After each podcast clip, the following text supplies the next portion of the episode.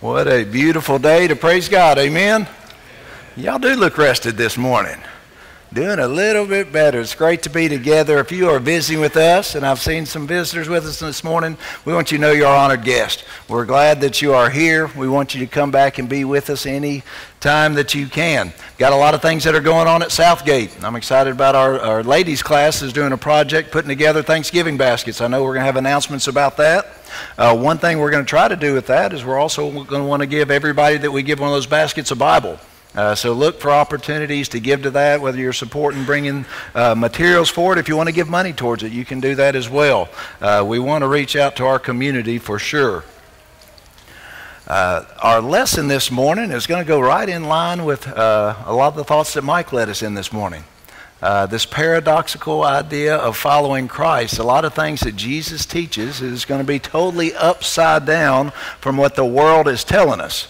Uh, as a society, uh, we don't think what we see on the board is what's most important. A lot of people, we love to be first, don't we? Uh, recently, what do we want to do? We want to find the best baseball team in the nation right? World Series. What do we want to do? We celebrate those that are first. Why? Because we want to find out who's most talented, who can perform on the big stage, and then we say they are absolutely first, and we recognize that. Uh, college rankings, the big debate who is first? Okay, so we sit there and we put it up there and then we argue it and we watch it change week to week, but we are can be obsessed on who is first. Sometimes being first is about a potluck. Now, Beast Feast was the only picture I could really get on that, but what happens, a lot of times we see a whole lot of young folks that go sprinting up to the front of the line. Jake was not doing that. He made the picture, but I don't think he was sprinting to the front. But what happens? We want to be first because sometimes it's just, it's, you know, within us, we can be very selfish. We want the things that we want. Families, you go to Gatlinburg and it can get a little competitive hitting the go karts. Uh, that can get kind of violent sometimes when you get the go karts. Simple things. We get in a race, we hop on there, and we want to be first. The last one, I want to give a slight trigger warning because this may have some people that are scarred in this audience that I, I know personally are scarred, but mm, you got to be first, right? Families and can just, you know, fracture over competition that happens. What do we know? We know that in our world we celebrate, we strive for, we chase after being first. But then Jesus comes and says, I want you to follow me, and I want to sort of change your mind along those lines. We're in Matthew chapter 20 this morning. I hope you have your Bibles with you. If you'll open that up, we're going to be uh, trying to work through a lot of that chapter this morning. We won't be able to get through every bit of it. But in this chapter, Jesus is going to be on his way to Jerusalem for the very last time. He is going to be traveling the road to the cross, and as he is traveling to the cross, he wants to get people's minds set, not on what the world teaches, but on what he is wanting, to, wanting them to focus on. And one of the lessons that he's going to be giving in this chapter that's going to pop up a couple different times is this idea is that the last will be first, and the first will be last. Look in Matthew chapter 20, verse 1. Jesus says, For the kingdom of heaven is like a master of a house who went out early in the morning to hire laborers for his vineyard. After agreeing with the laborers for a denarius a day, he sent them into his vineyard. And going out about the third hour, he saw others standing idle in the marketplace, and to them he said, You go into the vineyard too, and whatever is right I will give you. So they went. Going out again about the sixth hour and the ninth hour, he did the same. Jesus is going to tell a parable here, and he's talking about a guy that needs some people to get to work. He needs some people that will come. He's the master, and he comes in and he goes out in the morning. And that first thing in the morning, he's going to go out and says, All right, who's can work for me? They raise their hands. I'm going to pay you a denarius for your work today. So they get out in the field and they start working. Then the third hour of the day, which is going to be 9 o'clock, he goes back and says, Hey, here's some more people. Will y'all come on? I'll pay you what's right. He goes out at the sixth hour. It's going to be noon. Come on out. Go ahead and work. He goes out the ninth hour, which is 3 in the afternoon. But hey, come on. Join up, and I want you to go work into my vineyard. And you see this idea of the kingdom of heaven, the spiritual kingdom we're trying to be a part of, is like this. We have a master. Our master has a vineyard. He is looking for laborers, and he has the ability to reward those that are willing to answer his call. But as Jesus is telling it, he has a specific purpose here. These individuals are hired at all kinds of different times of the day, and the master simply says, I'm going to give you what is right. Look at verse 6. And about the eleventh hour, he went out and found others standing, and he said to them, Why do you stand here idle all day? They said to him, Because no one hired us. And he said to them, You go into the vineyard too. The master goes out at 5 p.m. Okay? It's the end of the day. He sees some guys that are there and they've been standing around all day long. He says, well, What are you doing still waiting here? He said, Well, nobody's really hired us. He says, Well, come on. Let's go ahead and work. And he, they go into the vineyard as well. Well, as Jesus is telling the story, he says, Evening comes, and the owner of the vineyard said to his foreman, Call the laborers and pay them their wages, beginning with the last up to the first. And when those hired about the eleventh hour came, each one of them received a denarius. Okay, now what just happened? These guys that got hired at 5 p.m. show up, they work for one hour, and as they walk up to the master, the master has his foreman give each one of them a denarius, which is what he told he would pay the guys that were hired first thing in the morning. So they see that, and they see that they get paid a denarius, and what do we start thinking? Well, if those guys got paid a denarius for one hour, and I've been working for 12 hours, they've got in their mind that even more is going to come to them, and that's what they're thinking about. And he sees the folks that are hired at three, and they're given a denarius, and those are hired at noon are given a denarius, and then those are at nine, and then it goes to the ones that were hired first thing in the morning, and they're going to receive it as well. Jesus is pointing out a challenge, and I think there's a couple things that are going to be a challenge to us if we try to accept Jesus' teaching on this last shall be first. It's hard to accept the principle the last shall be first when you're focused on what you want and what you feel you deserve. What am I getting out of this situation? Those individuals said I was going to be paid a denarius, but as soon as I see somebody else getting something, I start comparing myself to other people, and we have to be careful to sit there and think about what we deserve. Well, that's what they did. Verse 10, it says, When those that were hired first came, they thought they would receive more.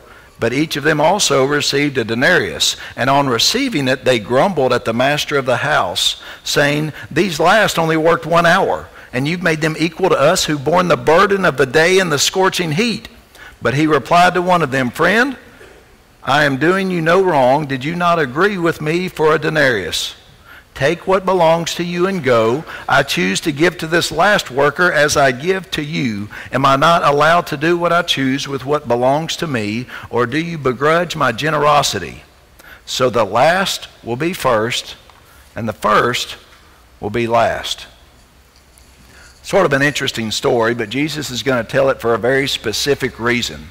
In context, he's going to be talking to the Jewish people, and we need to understand what he was trying to teach them, what was going to happen with the kingdom of heaven, and then I also want us to look at some principles we can see as Christians as well. Uh, Jesus is speaking to the Jews of his day specifically with this story. The Jews had been called since Father Abraham. 1,500 years before, God had come and said, I want you to be a chosen people for me. And they were going to go into Egypt. They were going to be led out of Egypt into the promised land. They were going to come into the promised land and were going to have to fight for the land that belonged to them. They were going to try to continue to be faithful to God. They were going to worship Him at the tabernacle. They were going to build a temple.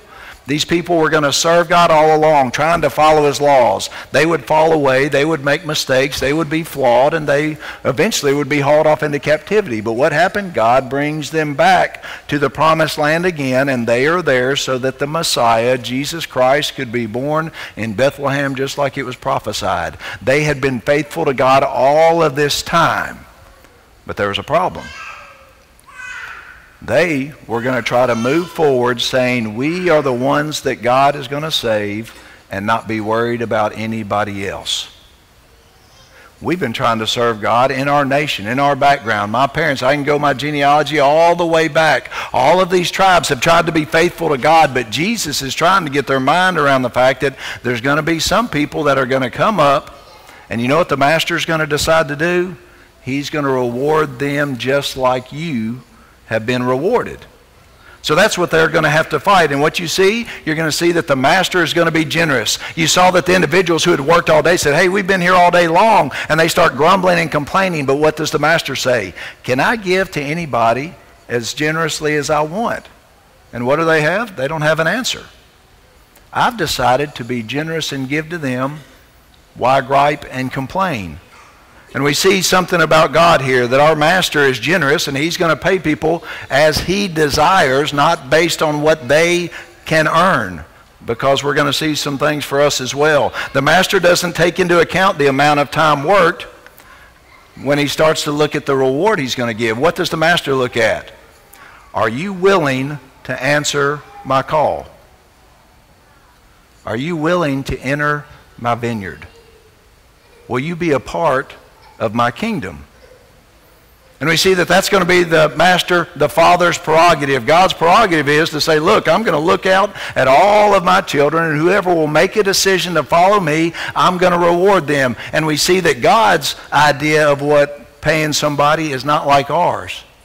We go and we think we're going to earn those things. When somebody has that talent or has that ability or puts in that hard work, they're going to make more. But our master is going to be different. You know what he says? You can't work hard enough to earn this. I'm simply going to give something to you if you will answer my call.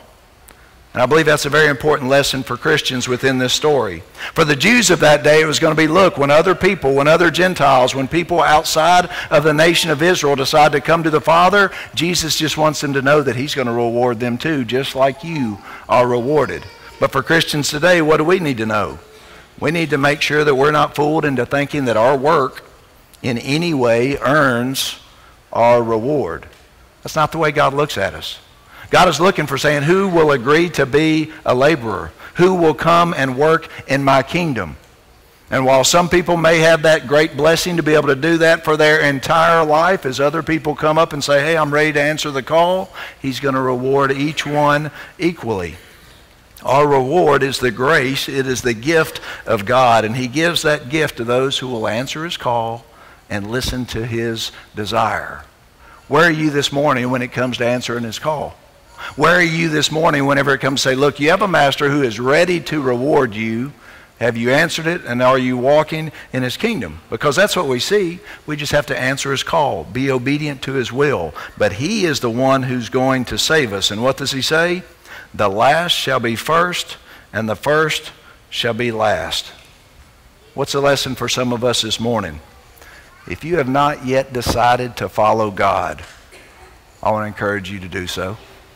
If you haven't made a decision to say, okay, I'm now going to go with him, if you've been standing idle, if you've been sitting back and watching everything else and your life is going by and you haven't plugged in with your maker, you haven't figured out that this life is worth so much more than the physical things that you see, if you haven't accepted him yet, I want to encourage you to follow him. If you're putting it off, don't. Make the decision today that I'm going to decide to now walk from now on with real purpose.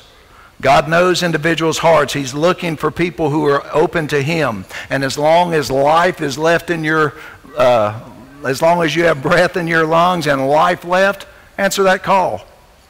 Sometimes people sit around and say, Well, I've spent too much time. Imagine those guys that have been around, it's 5 o'clock in the afternoon. There's nothing else really I can do left. But Jesus tells the story that God comes up and says, Are you ready right now? And that was the day. They received that denarius. They were rewarded, and he says, The last shall be first. Well, that continues on as you're walking into Jerusalem in Matthew chapter 20. We're going to move on down to verse 20. You're going to see once again this idea of individuals are going to have a hard time with what it means to be first. Uh, here you see the mother of the sons of Zebedee come to him with her sons, and kneeling before him, she asked him for something. And he said to her, What do you want? And she said, Say that these two sons of mine are to sit, one at your right hand and one at your left, in your kingdom. James and John's mother comes up to Jesus and she has a request. What is it? Please give my children first place. They're on the way to Jerusalem. They think that Jesus is going to maybe start this physical kingdom. They think that he's going to be the leader. And if he becomes the leader, if he becomes the king, she comes up and says, Hey, James and John, can you let my two boys, one sit on your right hand and one on your left, let them be first place? Because she's thinking like the world thinks. You know what I want? I want that position. I want that honor. I want that power. I want that esteem. And she comes and makes this request. And I think we see another challenge here, and I want to speak to the parents this morning.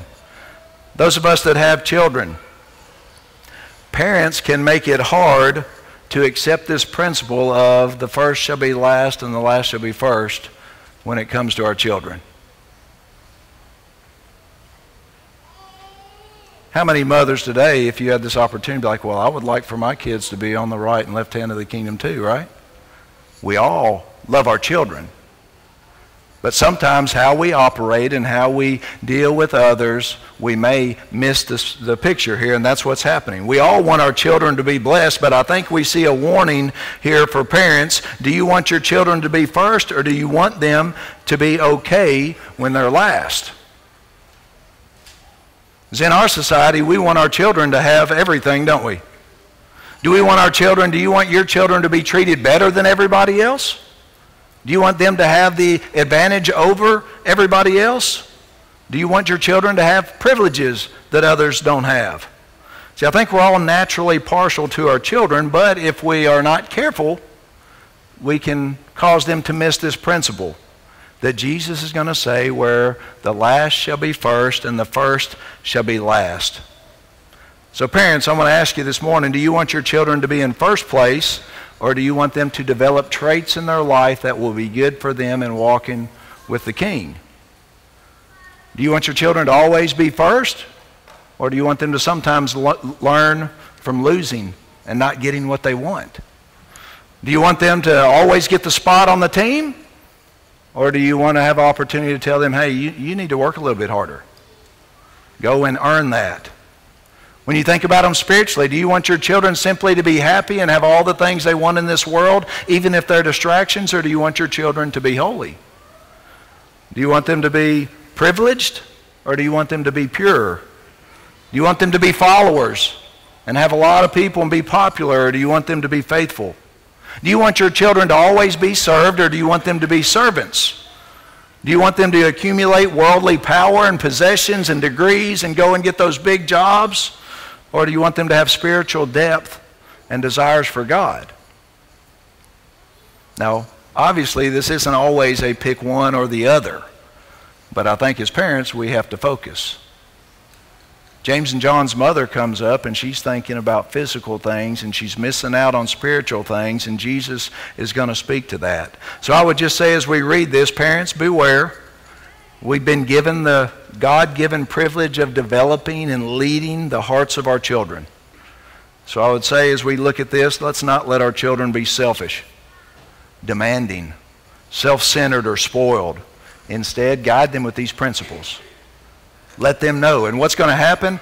It's going to help them to see the Father. It's going to help them to understand what God's looking for. And some of these lessons are difficult, and it's totally upside down from what the world's saying. And we have to make sure we don't give into the world's idea of what makes them successful. When our children are willing to come and take last instead of first, we ought to praise them for that just as much as we would if they had success because of something they're trying to go out and accomplish. I think of Luke chapter 14. This is an interesting account where Jesus is sort of teaching this same principle. He's talking to people and he says, Whenever you go out to a party, what, what exactly are you expecting? And he tells a parable. He's, he noticed that when people came in, they always wanted the places of honor. They wanted to be recognized. They wanted to sit right next to the person. You think of that birthday party, and you have the person with the cake, and who's going to sit right next to them? But Jesus says this He says, When you're invited, go and sit at the lowest place so when your host comes, he may say to you, Friend, move up higher. Then you will be honored in the presence of all who sit at the table with you. For everyone who exalts himself will be humbled, and he who humbles himself will be exalted. He actually gives a warning in verse 8 of that chapter. He says, Watch out when you go somewhere. If you think you're first, you come in and say, I'm important and everybody ought to know it. And he says, You sit next to the person who's throwing the party, but then all of a sudden a visitor from out of town comes or somebody more important than you shows up and they're like, hey, can you, can you scoot on down? Come on up here. And all of a sudden you are demoted in front of everyone else. What's Jesus saying? Don't come into a situation saying everybody ought to recognize how good I am. He says, I'll tell you what you ought to do. You take the last place at that party. You sit at the farthest place away, and you let the person who's throwing the party say, Hey, what are you doing down there? Come on up. Let other people exalt you and don't try to exalt yourself. Why? Because whoever exalts themselves, we're going to be humbled. If we're willing to humble ourselves, then we're going to let other people exalt us. What's the challenge? Once again, it is a selflessness. Jesus is trying to show us these principles. Why? Because many times those who want first place often don't need it. And those who deserve first place sometimes are no longer seeking it. And that's sort of this conundrum of this idea of the first shall be last and the last shall be first. Well, back to what the mother had requested, verse 22 of Matthew chapter 20.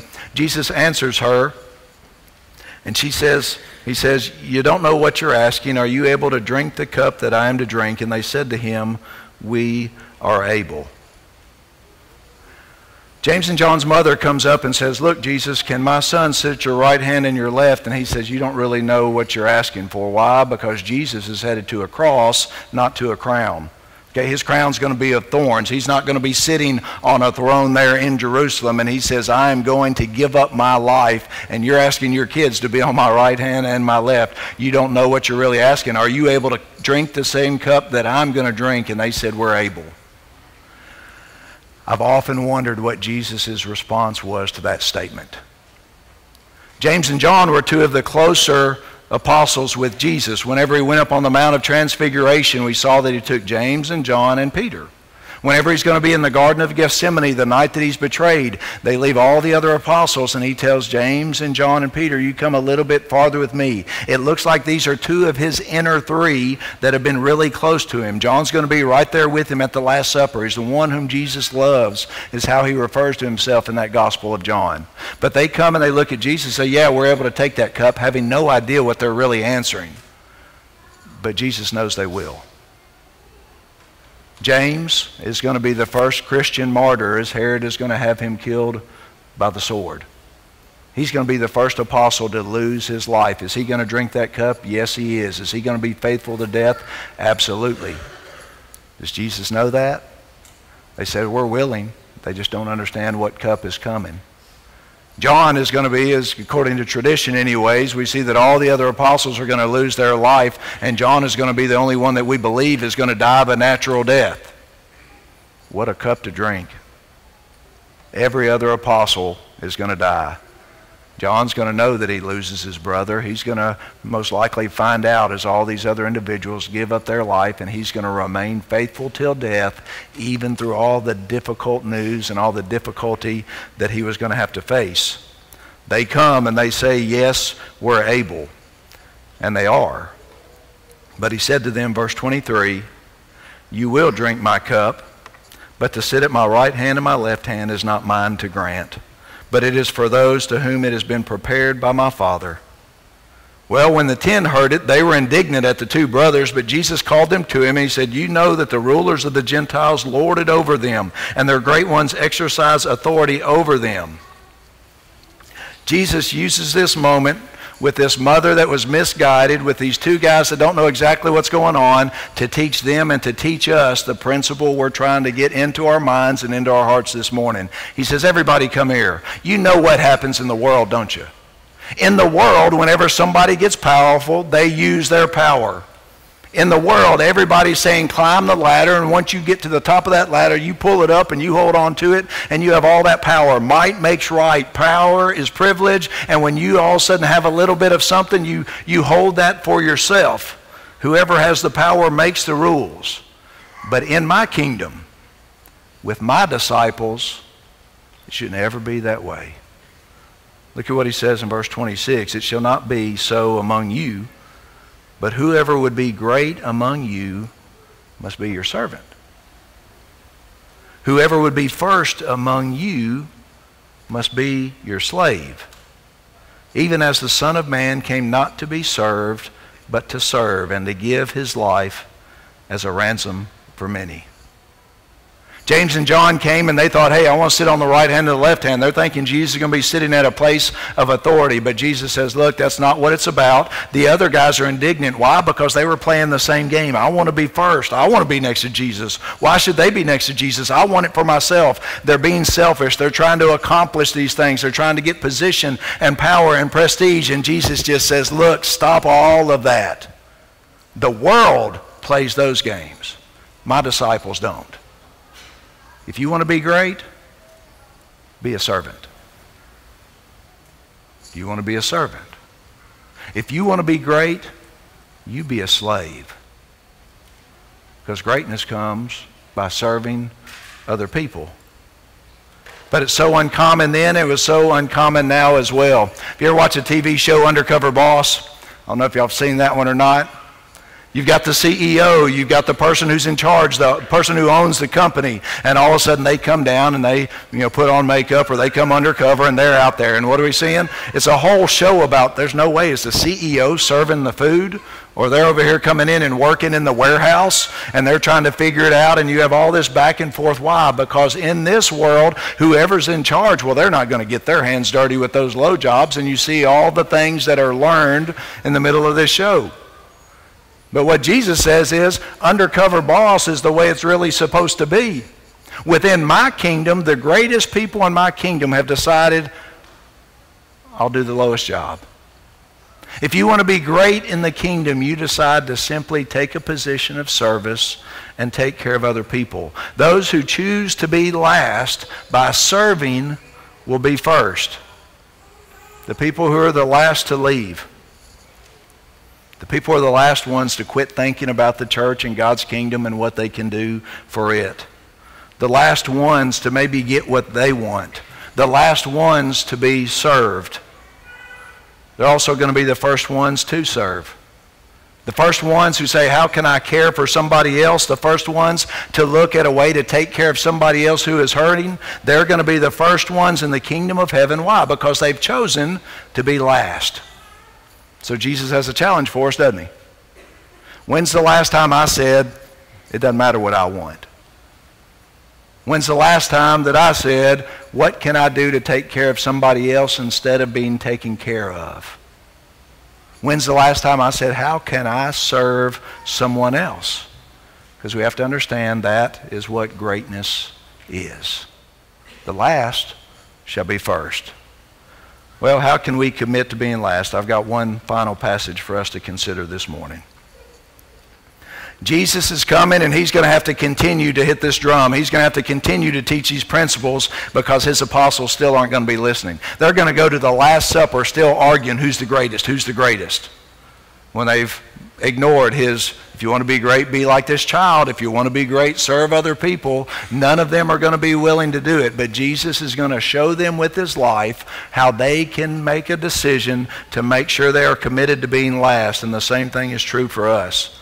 Paul speaks to it in Philippians chapter 2. As he challenges us this morning, let us think about our example. He says, Have this mind in you, which is yours in Christ Jesus who, though he was in the form of God, did not count equality with God a thing to be grasped, but what did he do? He emptied himself by taking the form of a servant. And being born in the likeness of men and being found in human form, he humbled himself by becoming obedient to the point of death, even death on a cross. Therefore, God has highly exalted him and bestowed on him the name that is above every name, that at the name of Jesus every knee should bow in heaven and on earth and under the earth, and that every tongue should confess that Jesus Christ is Lord to the glory of God the Father. If you're struggling with taking last place, if you're struggling with serving other people, if you're struggling with the temptation to be selfish and self-centered and thinking about what you can get, if you've been fooled by the world into saying, look, I want to be number one, and holding the world standards of that, what do we do as disciples of Jesus Christ? Look at our Savior. He's our example. Jesus is our model. He's our Lord. He's going to show these disciples what it means is he's going to gird himself with a towel, get down on his knees and wash their filthy feet as their master. And he's going to say, I want you to go and do the same. If you are, if you're looking at Jesus, you're going to come to serve.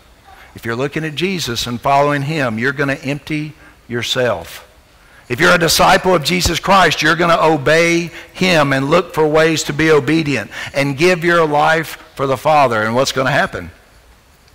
The last shall be first. You humble yourself and you'll be exalted. And as you look at what happens with Jesus, he is going to be exalted. Why? In the kingdom, this is going to be common because this is the one that we're following. This is the master that we want uh, to obey. This is the one that we want to walk like. And what happens when we go out with this mindset? The world isn't going to understand it. Let your coworkers know that you're willing to be last. Let the world know that you're willing to serve. Let your classmates and your teammates know that you don't have to be selfish because you have a power within you that is showing you worth that's not based on what the world does. We're serving a Savior who took last place, and what do we know? He's exalted throughout all time. What do we want to do? We want to be just like Him. He didn't look for glory for himself except that his Father in heaven would be glorified. He took the lowest seat knowing that in ultimately in heaven in due time he would be exalted. He knew the greatest use of a life would be to give it in service to the Father in heaven so that you and I could be forgiven. And what do we have an opportunity to do? To walk with him directly into that reward. So I ask you this morning, are you ready to answer God's invitation today? The master went out into the community, said, Who's ready? Who's ready to work? Who's ready to join? If you will come, I will reward you. If you will come and walk with me, everybody in my vineyard is going to be blessed, is going to be rewarded. Are you there today? Have you answered that call? Have you said, Father, I believe in you. I believe in your Son, Jesus Christ. I'm willing to confess him. I'm ready to change. My life isn't going where I want to go, but I know you'll give me the things that I need. Have you given that over to God yet? Have you come to him and said, look, I want to be buried with Jesus. Why? Because I want to die to myself and I want to live to him. Are you ready to do that this morning? That's what we want to help you to do. That's what we're all about is helping people to put themselves last so that God one day will put them first. Are you ready for that work? He's still calling for laborers. He's still offering unimaginable grace but you have to answer the call. Are you ready for that this morning? If you are, we're ready to help you. If you're here this morning and maybe you look at your life and say, you know what, I've missed this teaching. I put myself and my desires and my pleasures and the things that I want in front of everything else. I put myself first for way too long. Maybe you need to confess that. If you do, we want to pray with you. We want to pray for you and we want to help you. If we can help you in any way, we invite you to come as we stand, as we sing.